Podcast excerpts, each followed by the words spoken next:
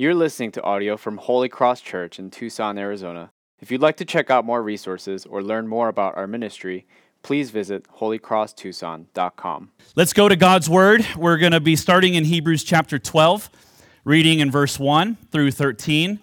Let's give our attention to God's Word. Therefore, since we are surrounded by so great a cloud of witnesses, let us also lay aside every weight and sin which clings so closely. Let us run with endurance the race that is set before us, looking to Jesus, the founder and perfecter of our faith, who for the joy that was set before him endured the cross, despising the shame, and is seated at the right hand of the throne of God. Consider him who endured from sinners such hostility against himself, so that you may not grow weary or faint hearted. In your struggle against sin, you've not yet resisted to the point of shedding your blood. And have you forgotten the exhortation that is addressed that addresses you as sons? My son, do not regard lightly the discipline of the Lord, nor be weary when reproved by him, for the Lord disciplines the one he loves and chastises every son whom he receives. It is for discipline that you have to endure. God is treating you as sons, for what son is there whom his father does not discipline? If you're left without discipline in which all have participated, then you are illegitimate children and not sons. Besides this, we have had earthly fathers who disciplined us, and we respected them. Shall we not much more be subject to the Father of spirits and live? For they disciplined us for a short time as it seemed best to them, but he disciplines us for our good that we may share his holiness. For the moment, all discipline seems painful rather than pleasant, but later it yields the peaceful fruit of righteousness to those who have been trained by it. Therefore, lift your drooping hands and strengthen your weak knees, and make straight paths for your feet, so that what is lame may not be put out of joint, but rather be healed. This is God's word. We don't have much left to cover in this book, and this will naturally feel like the climax of the conclusion. It's the climax of the end of this letter from the author of Hebrews to these Hebrews living in Jerusalem in the first century. And as we've been down this series and learning through this, you've noticed that we've, we've reflected so much on this, this people that are struggling in their life. They are discouraged, they're dejected, they're, uh, they're willing to give up. And you know this is kind of getting to the end and getting to the climax of this conclusion with the increase of words like therefore, and so then, and now let us. And there's a lot of words like this because now we're applying the things that we have been taught and the things we've been learning about. It's a letter written to a people that are so beaten up, uh, so tired, so weary, and they're toying with the idea of just throwing their hands up, stopping. And so this encourager, this pastor comes along to encourage them, giving them examples of those who have suffered in their faith and yet endured, and the reward that they have been given. Uh, they are encouraged that Jesus is greater than everything and everyone for all times. And much of this letter has been exhortation, it's been a lot of encouragement, Uh, mostly it's been centered on this idea that Jesus is better, he's, he's greater, he is the worst that comes from God's hand is always better than the best of the world. And I heard a, a, comment the other day that really, that really stung, kind of talking about our culture as, as Americans today in our society. But I think there's some truth to it. And the comment was this there's never been a culture with a lower pain threshold than ours seeing some nods and some smiles. Bothered by everything, offended by everyone. Every offense is the greatest suffering that could ever be experienced. Our culture s- screams loudly about everything, points out every error. Every voice is the loudest voice in the room.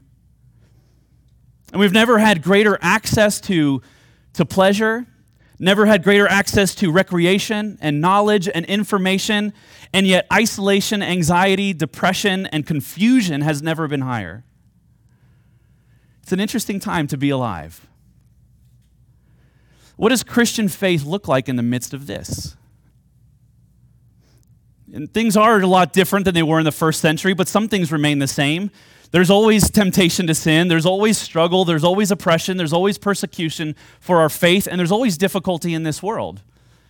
Until Jesus comes back to take away all the consequence of sin and pain of sin, we'll continue to have to endure and suffer in the midst of a culture that doesn't know, love, or worship God.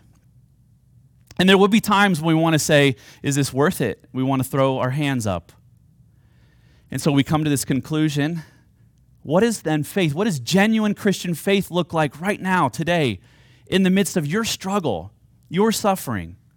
The previous chapter, if you remember, lists these, this huge catalog of men and women who were commended for their faith in the midst of struggle. Life was hard, and they trusted God, and they endured, and they were commended for their faith. And these are such encouraging passages, such encouraging stories of men and women. And we are to look at these men and women and their stories of faith, and we are to imitate them and to implement their kind of faith, remembering that God is faithful, He is trustworthy. But even them, they're kind of they they're kind of still at a distance from us, right? They're kind of they're a long time ago. Our, the most recent example is still thousands of years old. And so for us, it still seems like a distance for, from a distance, and for these first century Christians, it was even at a distance. And so now the author shifts from stories of faith that are distant to now giving attention to them in the present a picture of genuine faith for them, street level, living for Christ. What does it look like? And he uses the analogy and metaphor of the idea of endurance, running a race. Running a race, a long race that is at times agonizing. A life of faith is described like a runner in a race. We are running. We are like runners in a race. We are not like ones going to the vending machine to put in some effort and get the blessing, the blessed life. And, and then when things are difficult, say, well, what happened? Well, we just got to go back and get that good thing. No, we're in a race. We're running a marathon. And just like any race, endurance is difficult. It's a long distance, agonizing race. I took one of those genetic tests, you know, that can tell you like which gene you have that expresses itself in an athletic trait, whether you're good at like quick jolts of power or long and stretches of endurance. And the test said that um, you're not running very far, buddy. That's what it said. so more of a like a, a, quick power. But I disagree with that test because I'm, I'm actually uh, not good at either of them. and so and so there's these genes that express themselves in a certain way. Like there are people that are really good at long distance. You know, some people are really good. I just I, I run long distance. Some are really fast and, and sprinters.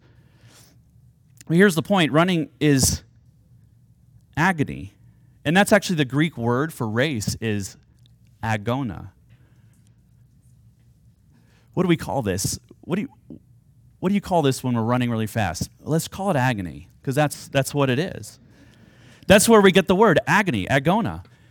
And I, I, know some of you say, no, running is awesome. I love running. It's, it's like the runner's high. Have you ever experienced it? It's like, no, you don't love running. I think you love the fruit of running, right? You love feeling good. You love the endorphins. You love the out getting outside. You, you love what it produces. The best thing about running is the end. Yeah?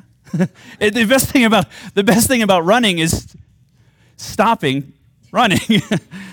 okay. Let's all agree that's the best part. So it's, it's agony.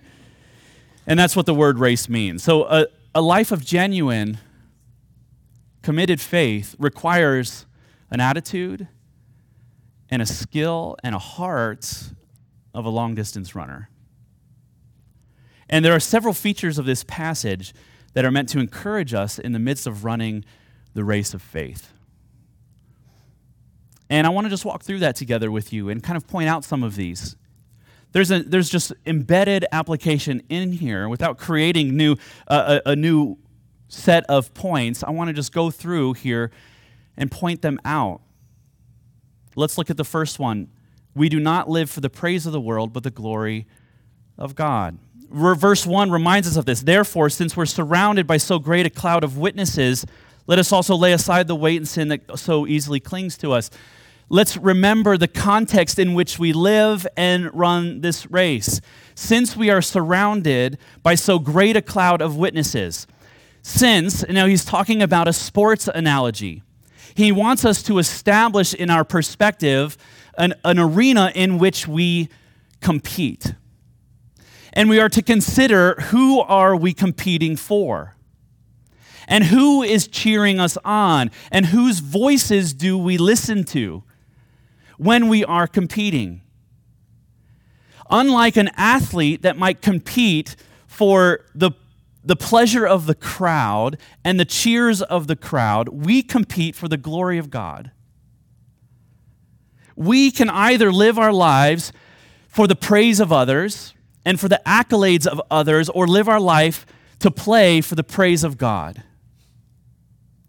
to enjoy the joy that comes from knowing that we are obeying God, living in His will, glorifying Him, honoring Him with our life, fixed on the promises that He offers to us. Or we can live our life trying to figure out and mind read what everyone wants around us and then live according to that. Pleasing one another so that they will then shower us with affection. And our author says that's not why we run. We don't run for the praise of the crowds. We don't run for their cheers. We don't run for others. We don't run for the world to look at us and assess us and say, You're doing a good job. That's not why we run. By faith, we are, we are counted among the amazing, the amazing company of men and women who are privileged to be called sons and daughters of God. And we are to we are to consider those who've gone before us, who have run for the glory of God, trusted in the faithfulness of God, and have received their commendation.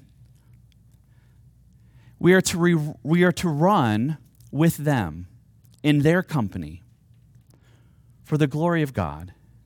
This is the context of our life. We belong to the people of God. We belong to God, our Father. We do not belong to the world, and therefore we don't live our lives in such a way to, to earn their praise. And that, that, can, that can influence so much of what we do in our life. If we want to be encouraged, how do we apply the life of faith, a genuine faith, in the midst of a culture that, that increasingly does not know or worship or care about what God thinks? Well, the first thing is to know we don't live for them. We don't live for their praise. We don't live for their favor. We don't live for their reward that the world offers. We live for God. We are His and we belong to Him. And to encourage us, we are reminded that we belong to God with a great company of people, men and women, who are part of the family of God Noah and Moses Abraham, Sarah, Rahab, Isaac, Jacob, Joseph. The list goes on and on and on. All of these people who are commended for their faith, people that we see as heroes of the faith, and we run with them. They have finished the race, they have kept the faith, and they have received the reward that was prepared for them. And so, as we live, we remember who we run They remain witnesses for us, ready to testify and ready to encourage us with shouts of joy in our striving. You can do it. Keep going. Trust in God. Depend on Him. When you are weak, God is strong. Why might these people in the first century who are struggling need to be reminded of this? Here's a good reason the whole, their whole context is filled with people who are rooting to see them fail. There are people around them that are cheering on the failure of Christianity in the church, that are wanting to squelch out Christianity in their culture, that are wanting to persecute, kill, destroy Christians in their culture. You know what it's like to have someone looking forward to your demise? Rooting for your failure? If you've ever felt that, it's a horrible feeling. And so the, the, this pastor comes along and says, I know what that's like. People are rooting against you, but look at who is rooting for you. These people are cheering you on. You have, you have an audience of people that are cheering you on, praising God, reminding you that it is worth it, that the race, continuing in the race, is worth it. You will never be disappointed. God is faithful, and their lives are proof of it. Don't live for the praise of the world, but live for the glory of God. And in the midst of that, we're encouraged as we go on in our passage get rid of anything that weighs you down. Get rid of anything that slows you down. And this is a whole host of things, and what slows you down might not be the same thing that slows me down, but maybe there's some things that we have in common. We are to lay aside, our passage says, every weight and every sin that so that clings so closely. Oh, isn't that the truth? I mean, there's some things in our life, like sins and temptations, that are like Velcro. We just we rip it off and it just like comes back. It just keeps sticking to us. It's like Velcro that keeps sticking to us.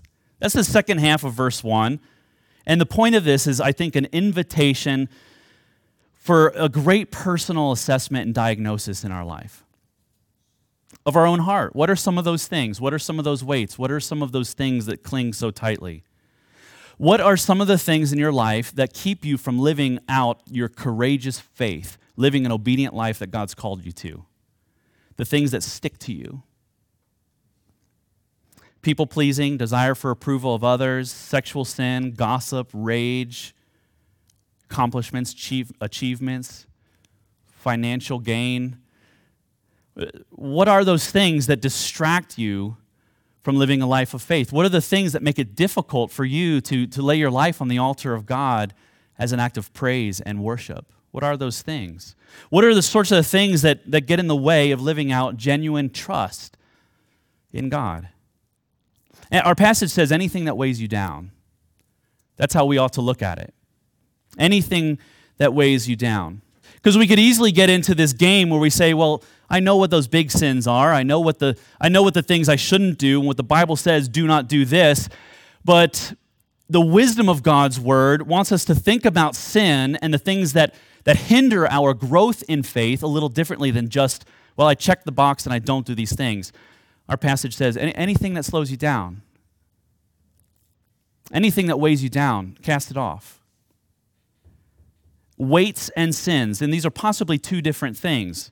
We can know what the sins are, Right? The Bible is explicit about those. Anything in God's word explicitly commanded to do or not to do, anything prohibited by God's word is sin. Anything that He calls us to do that we fail to do is sin. Those things are easy to understand. God has revealed His word to us. But then there are weights. Then there are things that are really hard to understand. Anything that hinders our progress of faithfulness should be discarded. Each of us then should, should ask ourselves is this thing helping me honor, love, know God more, or is it getting in the way? And so we should be honest about that assessment. And what, what weighs you down might not be the thing that weighs me down. The thing that, that hinders your faith might not be the thing. Now, we're not talking about sin, we're talking about just those, those weights, anything that kind of distracts us and gets in the way. Whether it's a, a temptation that, that keeps you from, from enduring in this life of faith. Each of us should ask ourselves that question Is this helping my faith or hindering my faith? And I think because all of us who know Jesus and trust in Him have the indwelling Holy Spirit in our life, I think we already know that answer to that question when we ask it. Is this thing encouraging my faith or is it getting in the way? You already know that answer. You know it right now. And it's that thing. That's the thing that God is wanting to convict us of, to bring to our awareness, and to invite us into casting off so that we can know Him, enjoy Him, and run that, faith, run that race with endurance. And there's obviously some things about this race that we've already talked about that we want to get into much more because our passage does as well. And that is this the agonies of this life are, in some ways, and this is painful, necessary. Exercise is necessary, suffering is necessary, pain is weakness leaving the body, as they say, right? I don't think that's in the Bible, but do you, do you know how muscles grow? I don't. uh, but do you know how, like, uh, theoretically, how they grow? You put your muscles under such stress and abuse until the fibers of your muscles rip. That's why you get sore, because they, you damage the muscle tissue. And at a cellular level, these fibers are restored and healed. And that process creates that muscle fiber at a cellular level to be thicker than it was before.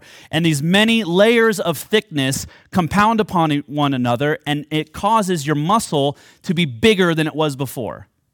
And that will never happen unless the muscle is abused. I mean, you can use growth hormones and stuff like that, but you're, you just, it looks bigger, but that's not real strength. You don't get stronger, you just you look bigger, so you give the appearance of growth.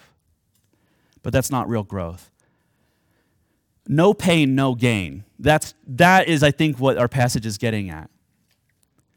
So, a lot of times as Christians, we see that pain and discomfort are hindrances to the life that God has promised to us. Well, the Bible says it's actually the avenue. Bible says it's actually the means by which we grow is suffering a biblical way of understanding suffering that comes to us in our life.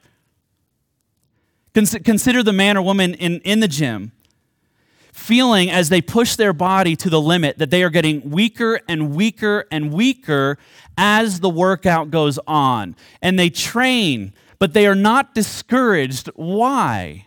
Because when they are re- weak, they are strong. They know the weaker I get, the more I push my body to the limit, I am more prepared to become strengthened. That's why gyms are packed.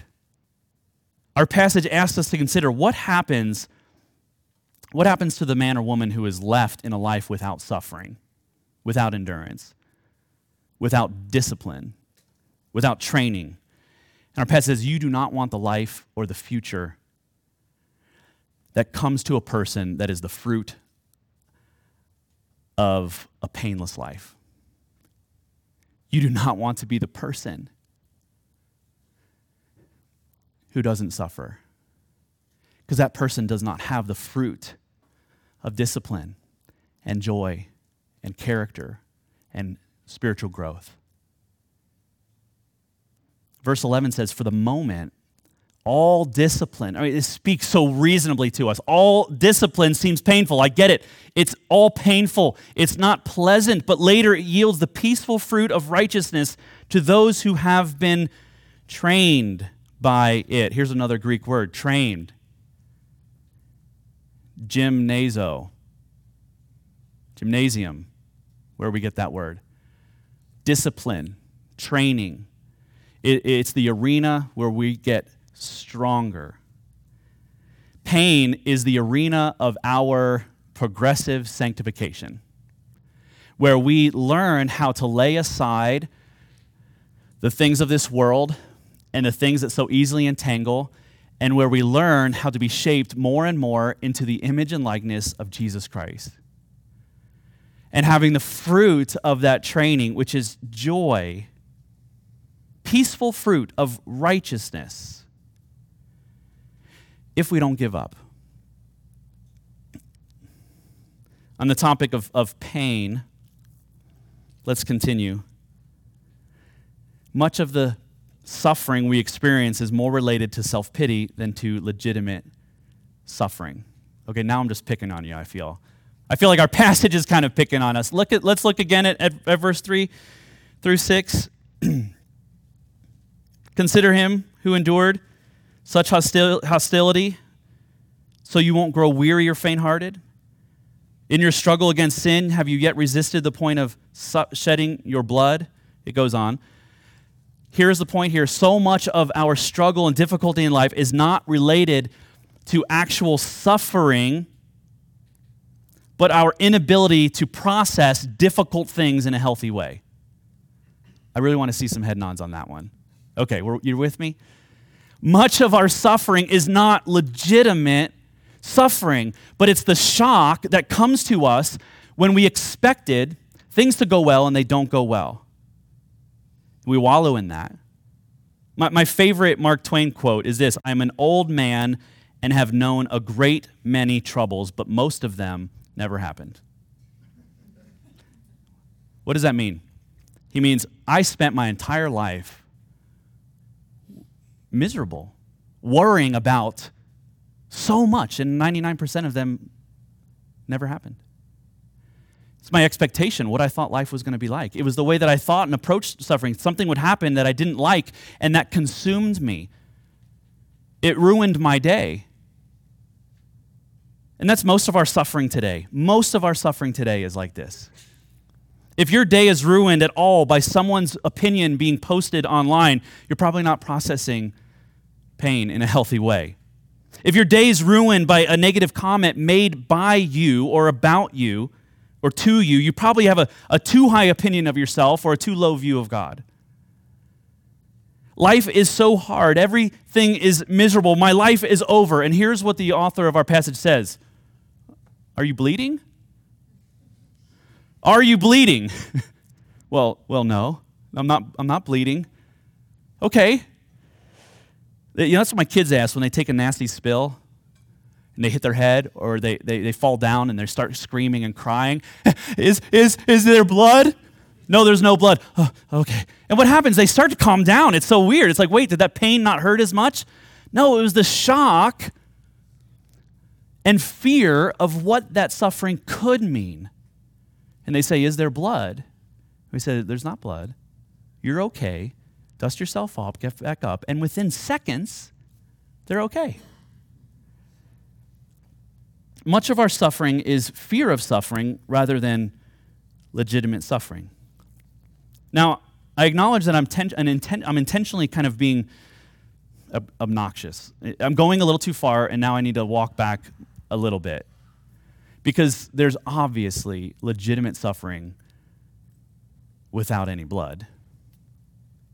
There's suffering that's not physical at times, and often most of the worst kind of suffering is not physical.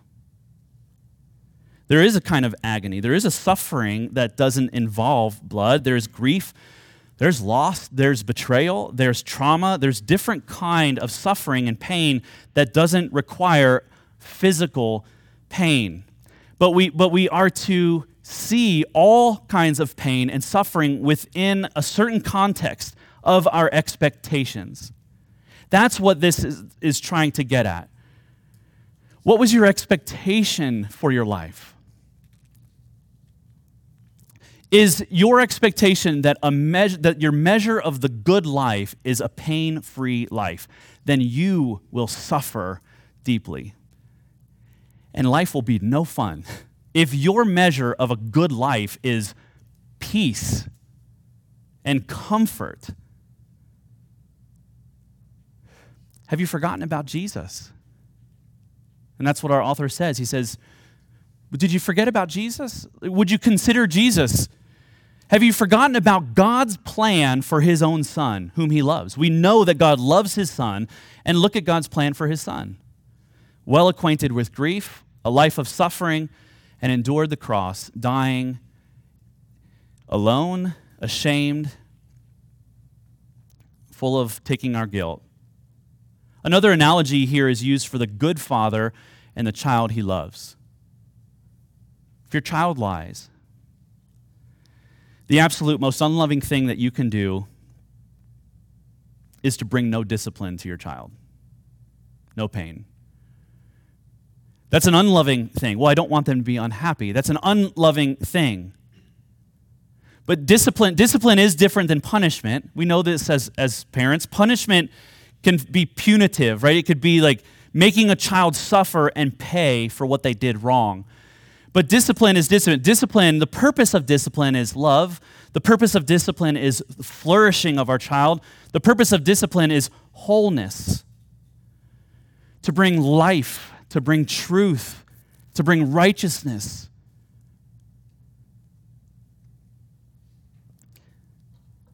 Human parenting is imperfect, right? Speaking as a parent, when I discipline, it's all our kids in the big kids room? Okay. as a parent, discipline is my discipline is very imperfect. There's a little bit of I need to teach them a lesson. There's a little bit of uh, vengeance for their discipline. You wronged me. Now it's payback, right? There's a little bit of anger. There is a little bit of love and desire for wholeness and training in righteousness, but it's kind of a mixed bag, isn't it? I mean, it. Ha- you ever discipline and, and you're like, yeah, I didn't do that right. Try better next time. But sometimes you discipline and you're like, that was really hard, but it was it was good, it was right, it was true. And that's what we want to do more of. The point here is like if if human fathers and human mothers can discipline a little bit in truth, how much more can God the Father, who is perfect discipline and perfect truth? And yet it brings discipline, it brings pain, it does bring some suffering. If we can discipline with an ounce of good, how much more can God, who loves us completely and has promised our future wholeness and righteousness and his perfect love, how could he, when he sees sin in our life, not discipline us? He disciplines those he loves. God's, God's love, when he brings suffering into our life, is not like human love that is flawed that needs to be mistrusted or confused. It's love that we can trust. When God allows from His hand suffering in our life, we can trust He knows what's going on. It's for our good, even if we are not aware of it. Suffering will always hurt. What are your expectations? Suffering will always hurt. Suffering will always be painful. It's not meant to be peaceful. The remedy here is not to pretend that life is not hard. It's not to say, well, life isn't hard, I'm just going to not think about it. Nor is it um, the point here to perform our way through life to prevent, you know, just people thinking poorly of us. We, we shouldn't perform, we shouldn't pretend, nor is it a, a way to just avoid difficulty at all costs. You see, we usually have two remedies, one of two remedies to suffering in our life. We give up or we dig in. That's it. I'm done. I can't do this anymore. I'm out. That's giving up. Or we dig in and we say, I'm going to fight this. I'm going to beat this. You, and if you have more than one kid, you probably have one of each of those that do that, right? You have one kid that you confront in their sin and their lies. You lied, and I know it. I'm so sorry. I'm the worst child ever. Please forgive me. i you know, I, I'll put myself up for adoption. I'm so sorry. I, I mean, they just wallow in it and they're, please forgive me. Please tell me you love me. Please tell me you love me. You know, you say, like, you, you sinned, you lied, you're not going to the birthday party. And they just, like, they're a mess. And then the other kid, you're like, you lied, you're not going to the birthday party. What does they say? I didn't really want to go to the birthday party anyway. Works for me, right? So, so they dig in, they fight it. They say, no, your discipline doesn't bother me. I'm not going to let life hurt me. I'm not going to let life hurt me. See, both of those are flawed. Both of those reactions are flawed. Using the, the, human parenting analogy, if you, if you have the, if you know what it's like to be a parent who loves, and this is why God brings suffering into our life. Our remedy is clear and to the point. What do we do if we shouldn't do one of those two? If both of those are on the wrong side of the spectrum, what are we to do? It's, it's clear here. We don't have to wonder. Look to Jesus, the founder and perfecter of our faith, who for the joy that was set before him endured the cross, despising the shame, and is seated at the right hand of the throne of God. Here's what that means it means that the fruit of suffering can be joy when it points to Jesus. It, it, all suffering is painful. All suffering hurts. All suffering is also temporary when our suffering points to Jesus. If suffering comes into our life and we just freak out and lose our minds, we wasted our suffering. We wasted it. It was we just suffered for no point. if the goal in the midst of our suffering is to just merely not suffer any longer, we will learn nothing about how to, how to not suffer in that same way again. We will learn nothing from that lesson. We will learn nothing of God. We will learn nothing of our need for Him. And we will have suffered and it will be wasted. But if the goal of our life, if it's, if it's to be free from suffering, we'll be crushed by the weight of this world. Everything will bother us. Every comment, every post, every failure, every every circumstance that doesn't meet our expectation, everything will crush us. But consider Jesus. That's where our focus is meant to be taken. Consider him. When you're running this life of faith, look at Jesus. That's where our focus is taken. And instead of being weighed down by everything in this world, we are to be liberated as we consider Jesus, who suffered to the point of death and did it with joy, knowing in what his suffering accomplished the rescue of our souls, the forgiveness of our sins, and his love forever. You remember in the opening chapter of Hebrews, if you were with us, what did we learn about Jesus? The very opening verses, we learn that all things are made by him, for him, and through him. We learn that Jesus created the world and all things in it. We learn that he is the exact imprint of um, the, of the nature of God and the perfect expression and radiance of the glory of God. We learn that He upholds the universe by the word of His power. It's all His, right? Jesus did not create, who did not create a world of suffering, submitted to a world of suffering so that the fruit of his suffering would be our rescue. Jesus didn't have to do this. And so we see these like big bookends on Hebrews as we come to the close. We remember the beginning. Jesus didn't create a world of suffering, but he willingly submitted himself to a world of suffering so that the fruit of his suffering would be our salvation. And he did it with joy. He did, I'm not saying, and the Bible doesn't say he enjoyed suffering. Enjoying dying is different than having a bedrock anchor of joy in the faithfulness of God. Jesus was the only person, he was the only person undeserving of suffering, and he stood in our place for the ultimate suffering. He's the only one who was undeserving of that treatment. You see, we're, we're deserving of suffering, we're deserving of discipline.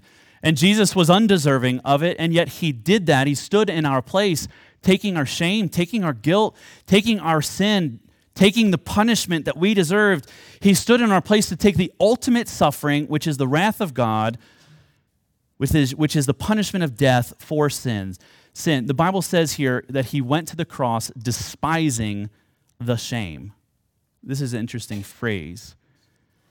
What, is it, what does that phrase mean? It means this the cross was, as we know, a symbol of shame, a symbol of failure, a symbol of guilt and punishment.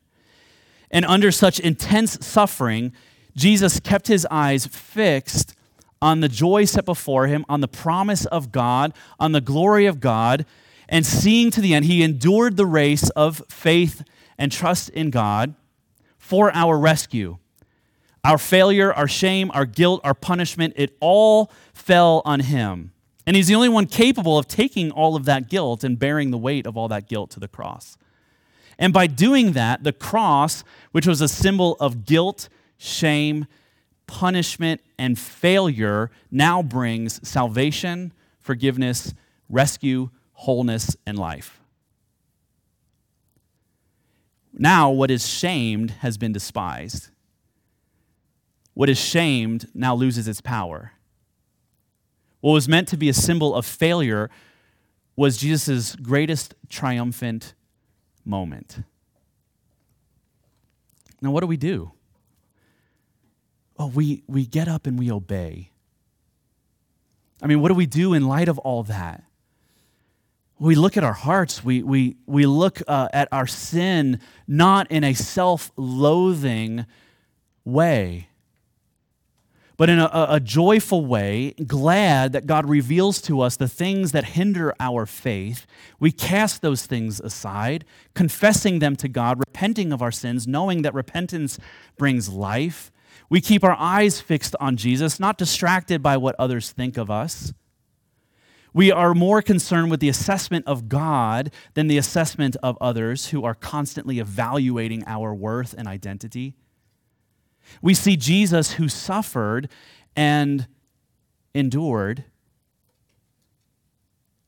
and we obey, knowing that this isn't about us as the runner, but this is about another runner. It's about the runner, Jesus, who finished the race for us, accomplishing what we couldn't accomplish on our own strength, so that by grace and through faith, we could honor him, glorify him in our life.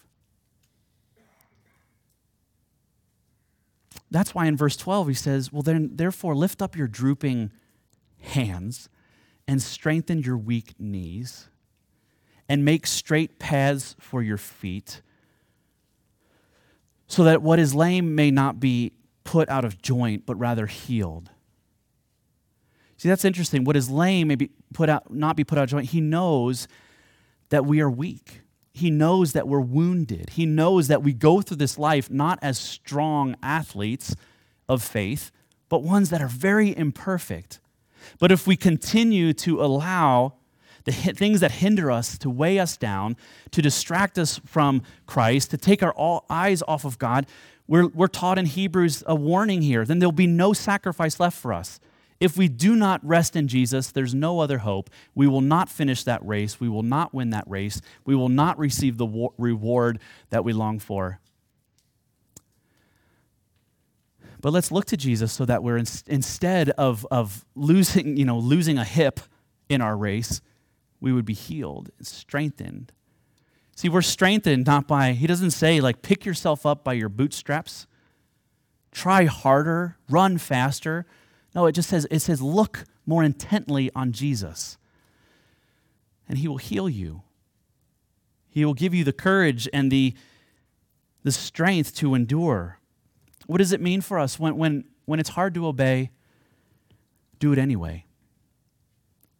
When it's difficult to obey, do it anyway. When something is in the way of your faithfulness, then remove it. Cast it off, change it.